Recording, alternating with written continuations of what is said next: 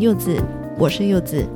上一集我有提到我找到了新工作，那因为新公司的地点是在内湖，我原本呢是住在中和的。如果每天搭捷运通勤的话，来回差不多就要两个小时了。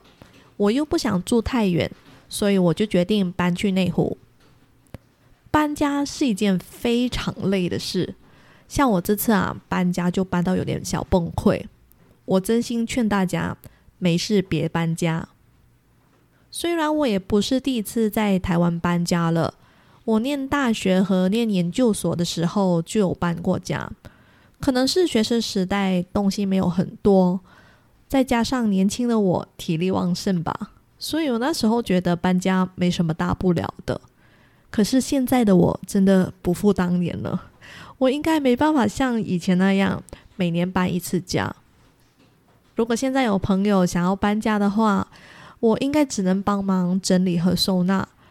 搬东西这件事，我可能就没办法了，还是交给年轻的朋友吧。不过也多亏这次的搬家经验，我学会了如何自助搬家。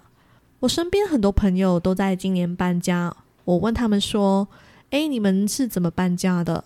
他们都说他们会找搬家公司帮忙，可是我又觉得我东西并没有很多，就是没有多到需要搬家公司啦，所以我决定自己搬。所谓的自助搬家呢，就和自助餐、自助旅行的道理一样，简单来说就是搬家自己来。既然自己的家自己搬，那就不用请搬家公司了嘛。所以说，自助搬家最大的好处。就是可以省钱。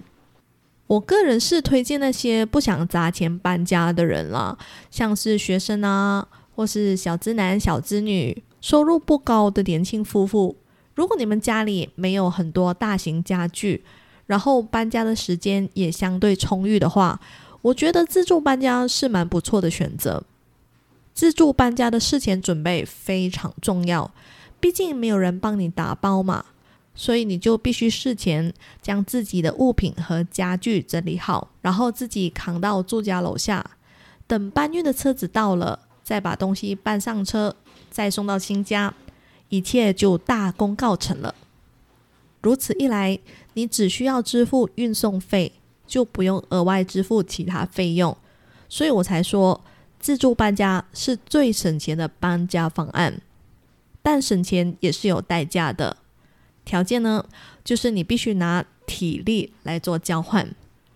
如果你以为东西搬上车子之后就不干你的事，那你就大错特错了。接下来才是噩梦的开始。如果你搬到的是一个高楼层，然后又没有电梯的地方，我建议呢，你还是先换一件排汗功能好，然后又透气的上衣，因为接下来。你会经历比马拉松更累的事。当你的行李到了目的地，一件一件的落地后，你就得一件一件的搬到你住的楼层，然后再下去一楼，再把东西搬上来。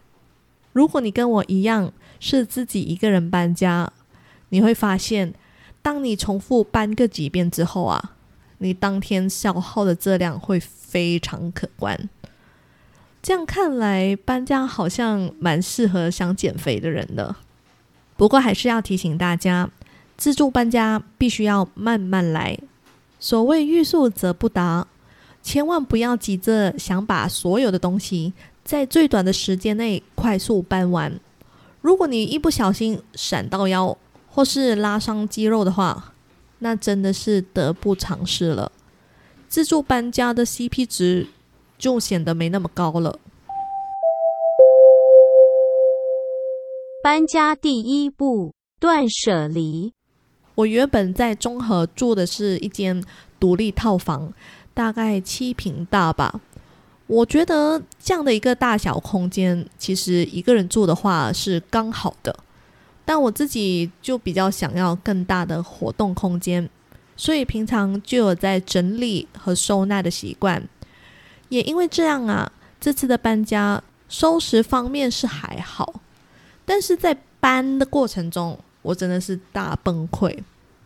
我基本上是用了五天的时间搬完所有的东西，其中三天呢是先用机车先把衣服载过去，剩下的最后两天呢，我分别选择了自己开车和找拉拉木来帮忙配送。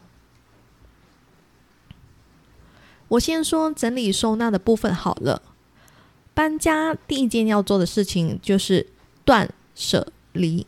简单来说，过期的东西丢，变形或变样的东西丢，没在用或不想用的东西丢。不想搬家搬到崩溃的话，你一定要狠心的断绝这些不需要的东西，舍弃那些多余的物品，脱离对他们的眷恋和执着。如果你做不到断舍离这三件事的话，最后你就会发现，你只是搬了一堆垃圾和废物回家，那其实根本就是在浪费时间和金钱，还有你的精力啊！如果你早就有搬家的打算，我是建议你在搬家之前就不要再去采购了，因为你的生活用品就会一直用不完。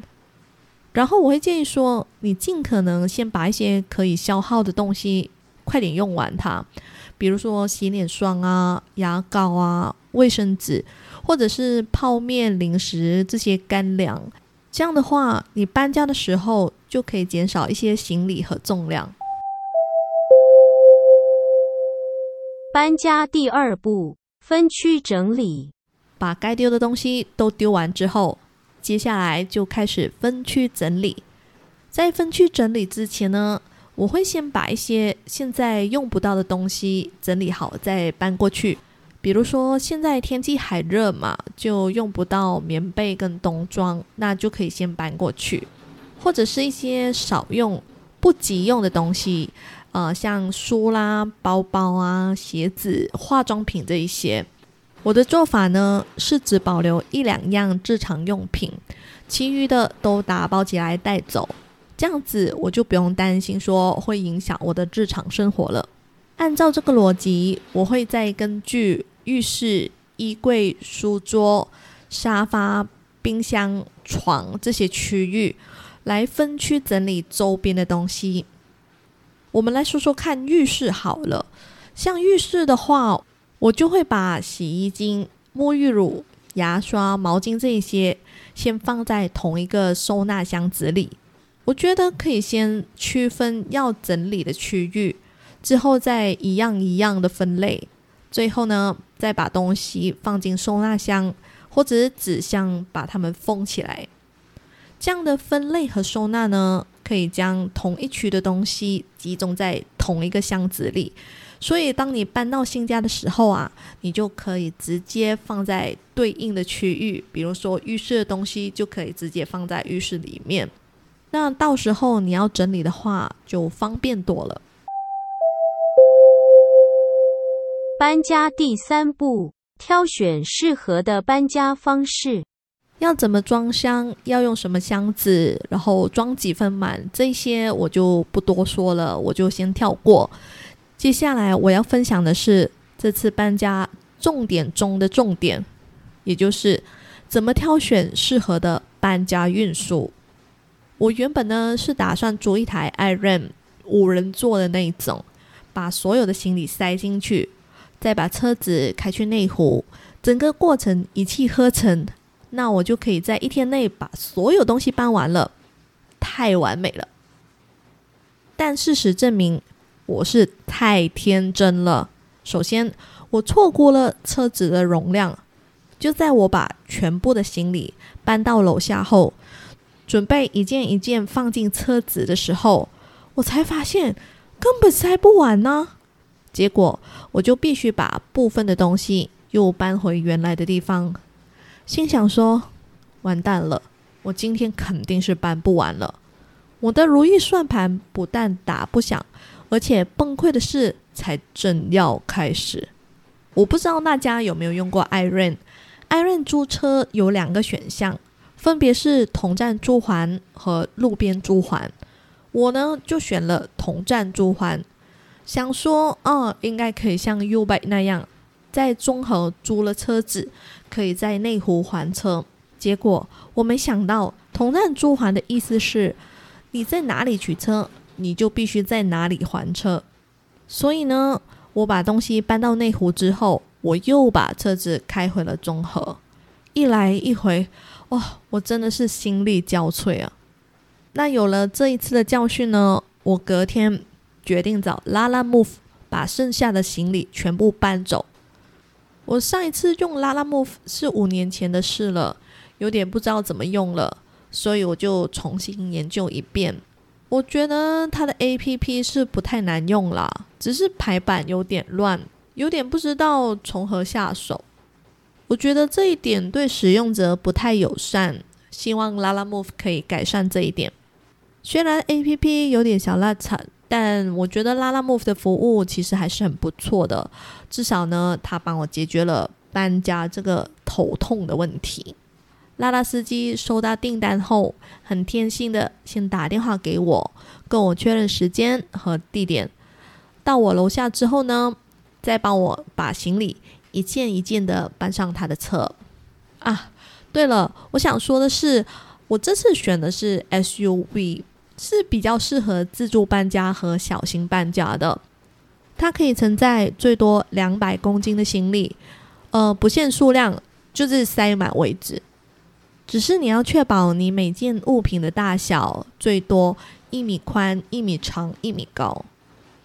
还有的是拉拉 move 的运输服务呢，只载货不载人，所以你把行李都搬上车子之后啊，你要确保自己是比司机更快到达目的地，不然的话，你就要找其他人在目的地等司机来。顺带一提的是，我这次呢有用了拉拉 move 的一百块优惠券。从中和到内湖运费不超过四百块，我真的觉得很划算。如果我早知如此，我就不会自己开车搬家，用 Lalamove 搬就好了，省钱又省心的。我真的是非常的后悔。说到这里，不知道 Lalamove 有没有兴趣找我约配呢？总之，我这次的搬家可说是一波三折，但我还是熬过来了。幸好搬家的那周天气还不错，如果是遇到台风天的话，我真的是欲哭无泪了。建议大家在搬家之前先看一下当天的天气预报，还有当时的交通路况，尽可能避开下雨天或者是上下班的巅峰时段。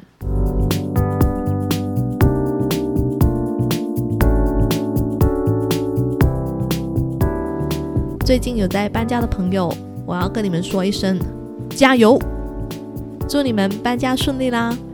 如果你对搬家有任何疑问，或者有任何东西想跟柚子分享的，欢迎你写信给我。我们下次再会啦，拜拜。